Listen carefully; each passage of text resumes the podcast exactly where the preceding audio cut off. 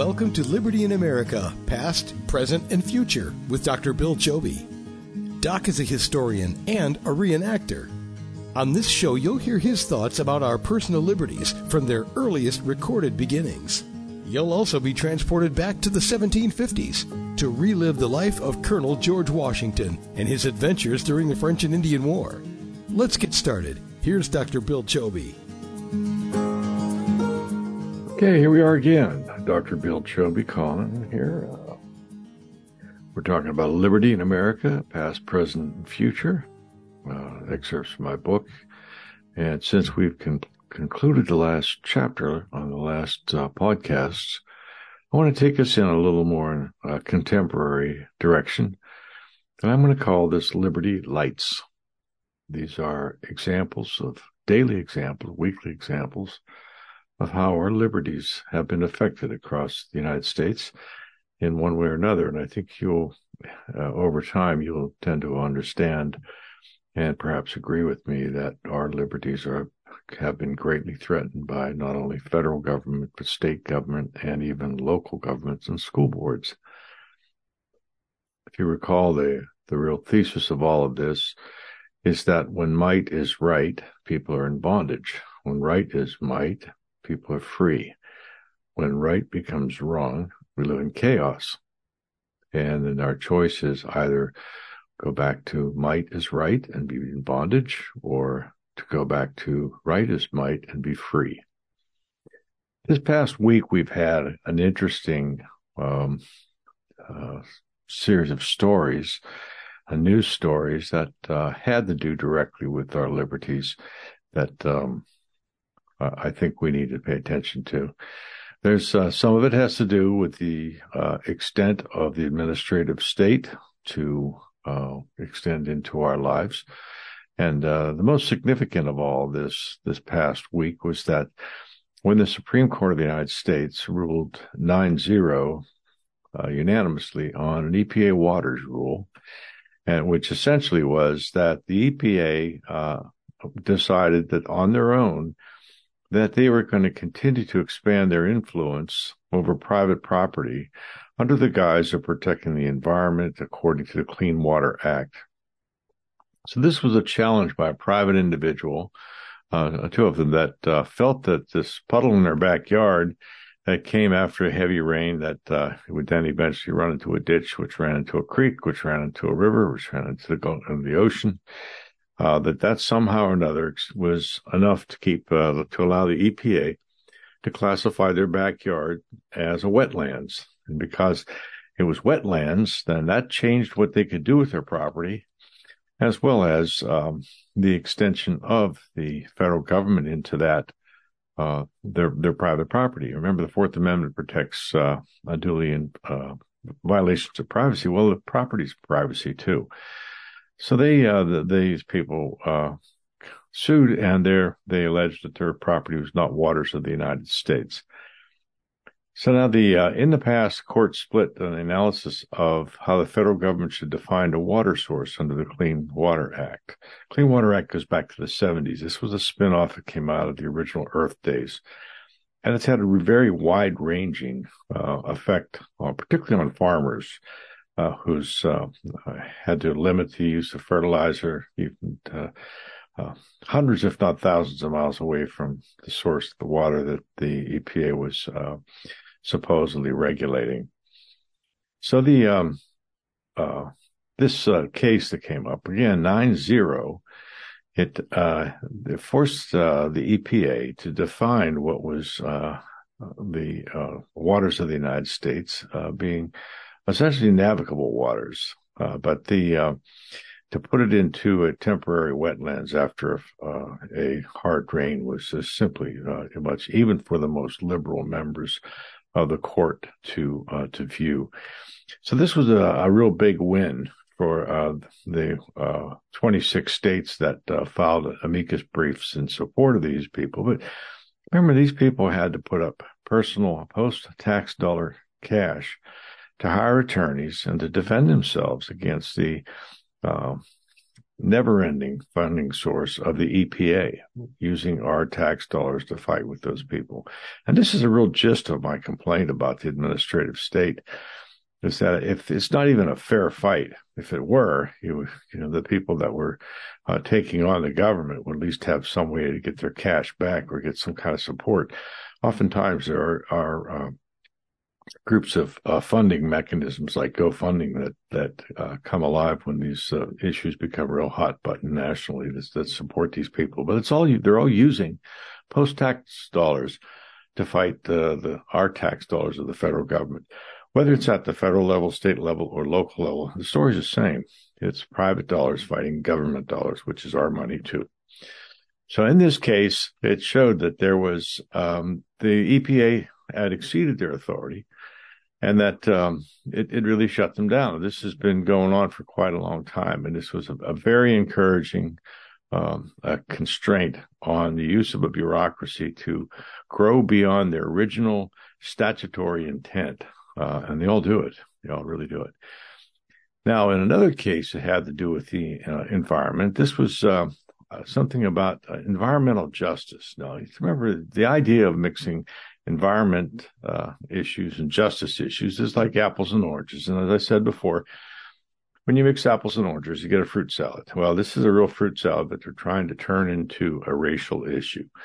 So Louisiana came along and they said, you know, this uh, the ever expanding federal government uh, is just coming into where it's not only is it just about the environment, uh, but it has to do with this idea that there's some type of uh, justice tied to environmental actions. And of course, in Louisiana, where this happened, uh, the, the petrochemical industry is is uh, well, it's, it's their lifeblood down there. So in this case, it challenged again the EPA and the EPA was opposed to state permits uh, granted in uh, 2020 uh, to two facilities in, in uh, St. John's Parish, Louisiana. And the, the, EPA argued that the permitting process violated the federal and racial discrimination statutes. So see, here's this is where the environmental justice stuff comes in. It's really insane. So saying that activities would be perfectly lawful under environmental law were now threatened because the EPA believes those actions incur proxim, proximate to the wrong racial groups. Isn't that amazing now? They're using the environment to turn this into a racial issue. Well, you know why they do this because everything is racial when it comes to uh, uh, this government today. It's all about supposedly, you know, equity, but there's a bunch of garbage, a bunch of nonsense. So when they're taken to court over this, uh, again, they have to put their apples and oranges together. And I seriously doubt that the um, the court's going to uh, rule in favor of the EPA. It's just it it just creates this this whole nonsense about uh, uh, um, one group versus another. And in, in, essence, it violates the Civil Rights Act, the very act that was supposed to to de discriminate and take away racism in America. Now, this um, uh, this this thread uh, or this these uh, methods of using uh, past uh, plannings or past uh, government policies to claim racism now that they're already gone is also used by Secretary of Transportation Buttigieg, who claimed that highways were racist because they ran through communities of color. And of course, the highways were built in many cases long before the the communities of color, quote unquote, appeared. So this is how the administration is using to you know, mix apples and oranges in order to confuse people and push their uh, their agenda of uh, uh, basically permanent power. Let's not uh, kid around with this. these people are interested in staying in power forever. They've had the the advantage of 40 years of uh, Democrat uh, control before Newt Gingrich came along in 1994, we were able to stop that with a contract with America. But they're back.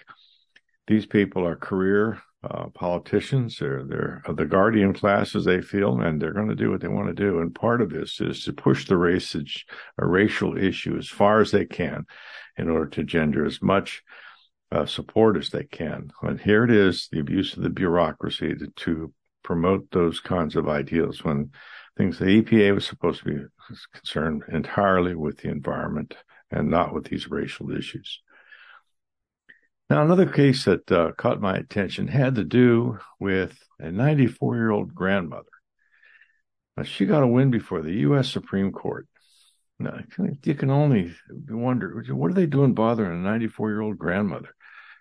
Well, and again, she had to use her own money to fight this fight, but this was uh, a woman who had uh, in Minnesota, grandmother, and she uh, had her condo seized over an unpaid tax debt. So the state then sold the property and kept all the sales proceeds, which was far more than what she actually owed. And so it was uh, the debt was around fifteen thousand dollars, the penalties, interest, et cetera, And the home that was sold for forty thousand under the uh, Minnesota forfeiture laws. The county kept the surplus uh, to the tune of twenty five thousand dollars. Now, to many people, twenty five thousand dollars may not seem like a whole lot when you consider what it's going to take to fight this to the Supreme Court, but to this woman, it was everything she owned, and uh, I, I really applaud her for for taking them on like this. So, fortunately, she was able to get some good lawyers, and they um, argued that the government violated the Fifth Amendment uh, takings clause when they, they, confiscated her property. It was with more than the, the debt owed by the owner. But here's the sad thing: is that we've got lower courts ruled against her. Now, what's the matter with these people? The Supreme Court then unanimously sided with her, and she, as I said, she had a valid claim under the takings clause. Uh, excuse that noise. That was my dog. he happened to suddenly jump up. He heard something outside. Uh, but but you see how this how sad this is. This is this woman's property, and and and, and not to make it racial, but she she was a woman of color. But to think that this is uh, something that the, the, the local government, the state government, and the local court, lower courts would actually think is fair, it just shows you how corrupted and how uh, immorally deficient our government and our and our lower judges have become. I mean, we should be grateful that we have some clear-minded people in the Supreme Court. And of course, you know, the left wants to go and change that by adding more justices. And of course, you know, that whole scenario was to make this kind of thing possible.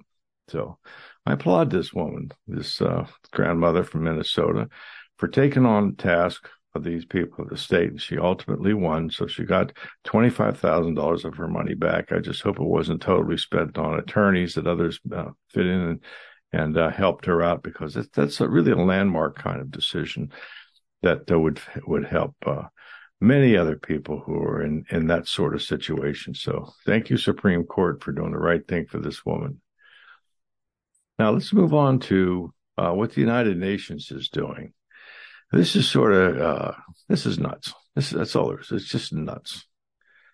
Here we have the uh, first of all, we shouldn't even be in the United Nations anymore. They're no longer about us. They're about taking us down. They want to go and extend their authority and their their jurisdiction and sovereignty over what we're doing in this country, and it just doesn't work. We should totally defund these people. It's a joke.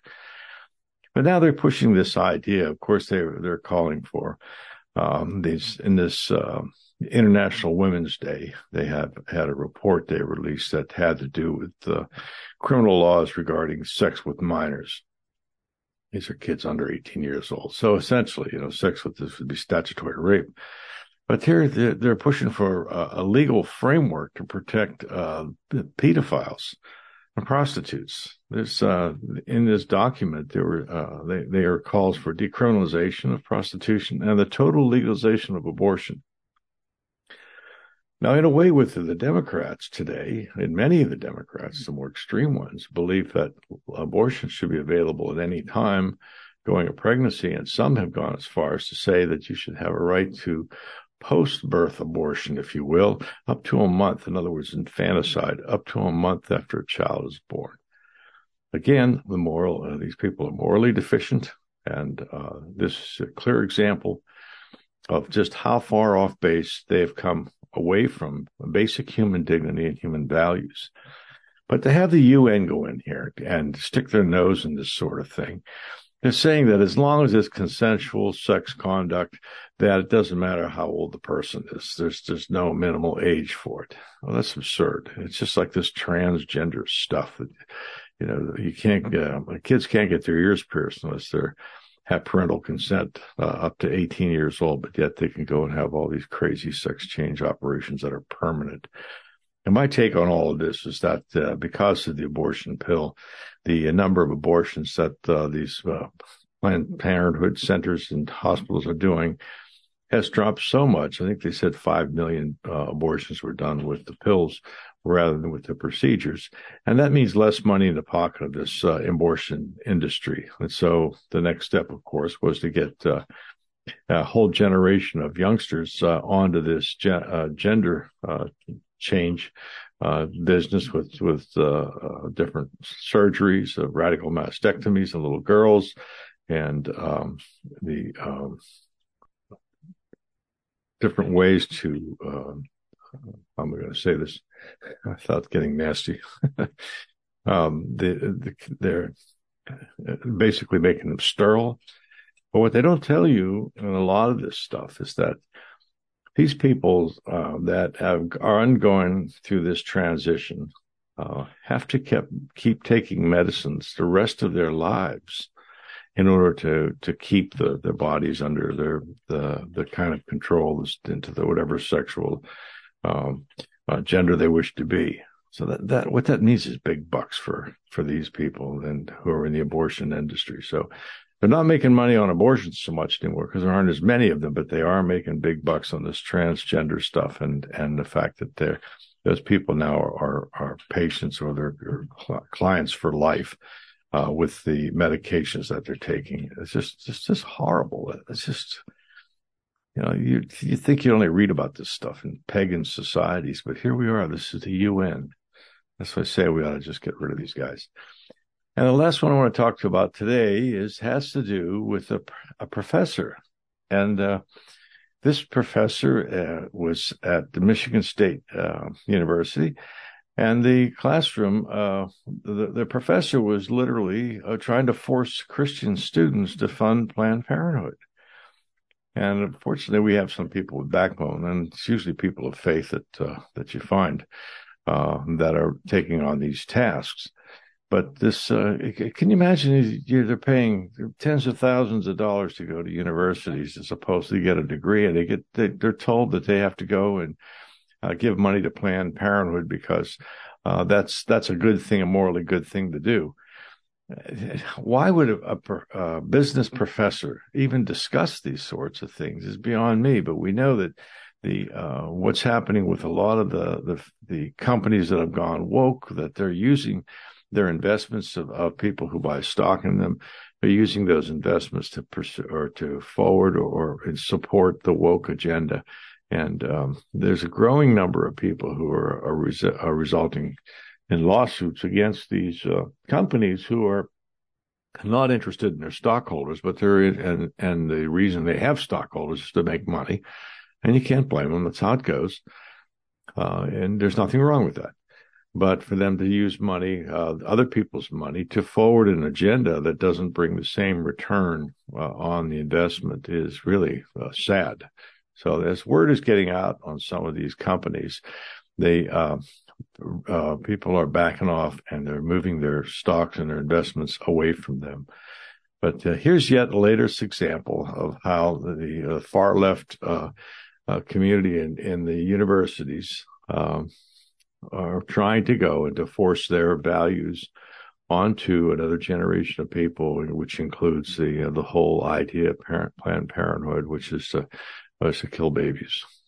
Now, remember what we said about this originally. Uh, Planned Parenthood was started to get rid of black babies, and the black babies born in New York City uh, are less than those by uh, killed by abortions. Sad to say. And so, if that isn't racist, I don't know. But Planned Parenthood is just know, a piece of work. That's all I can say.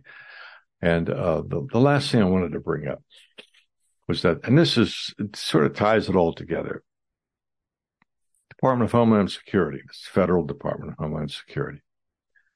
They've been using our money, the Biden administration, is, and that actually really goes back to uh, Barry Obama, you know, Barry Soweto, who called himself Barack Obama, uh, the uh, accidental president, if you will. But he he had the uh, the idea that he wanted to fundamentally change America, and how he's doing it is through the bureaucracies. So the, the bureaucrats are highly protected through civil service laws, and the president gets to pick somebody who uh, sits on top of the the secretary of the departments, and they have, of course, enormous sway of what goes on down the line on that bureaucracy. So in effect, it's a very subtle way, a very covert way for the uh, Obama and Biden administration to push their agenda uh, into the, uh, the the community at large. And this example is probably the most egregious I've seen yet. Department of Homeland Security funneled $40 million into anti-terrorist programs and uh, weaponized uh, a program called, uh, of course, you know, when they call these things something, it always sounds good they called it Targeted Violence and Terrorism Prevention Grant Program. And the idea was that they were going to find all these gangs and t- terrorists within. These are domestic terrorists, quote, you know, the ones that they are always talking about that are white supremacists. You know, of course, the Black Lives Matter, they're not terrorists. And of course, Antifa is not terrorists, but, um, you know, people that are white and Christian are, are terrorists for some reason. And it's pretty easy to understand why uh, the federal government, which is an immoral uh, uh, dog and pony show, uh, and intent on subduing uh, the uh, American people to their way of moral standards, you know, the might versus right kind of thing. And this is yet another way to do it. So they they put eighty-five thousand to one point nine million dollars. Excuse me, went into this uh, supposedly free speech uh, process. But it, essentially, though, and even though it sounded good, the um, money went to political opponents. And the weaponization of, of the federal government is just really scary. In uh, in Ohio, the University of Dayton received uh, about three hundred fifty some thousand dollars uh, to establish this uh, uh, prevents OH or prevents in Ohio, I assume it is, against domestic violence, extremism, and hate. And part of that was to include uh, a pyramid of far right radicalization, which identifies the uh, violent extremists, and to include or, or to suppress Christian Broadcast Network, the Heritage Foundation, Fox News, Turning Point, PragerU, National Rifle Association, Breitbart News, the American Conservative Union Foundation, and even a Republican National Committee.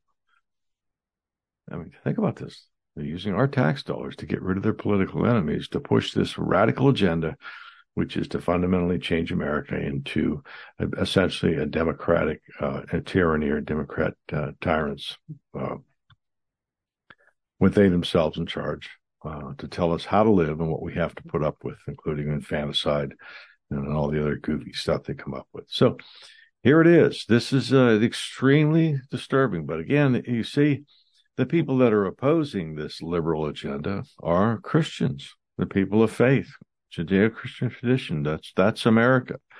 And those of us, uh, those of you who are listening to this, at some point in time, you have to take a stand on where you're going to be with this.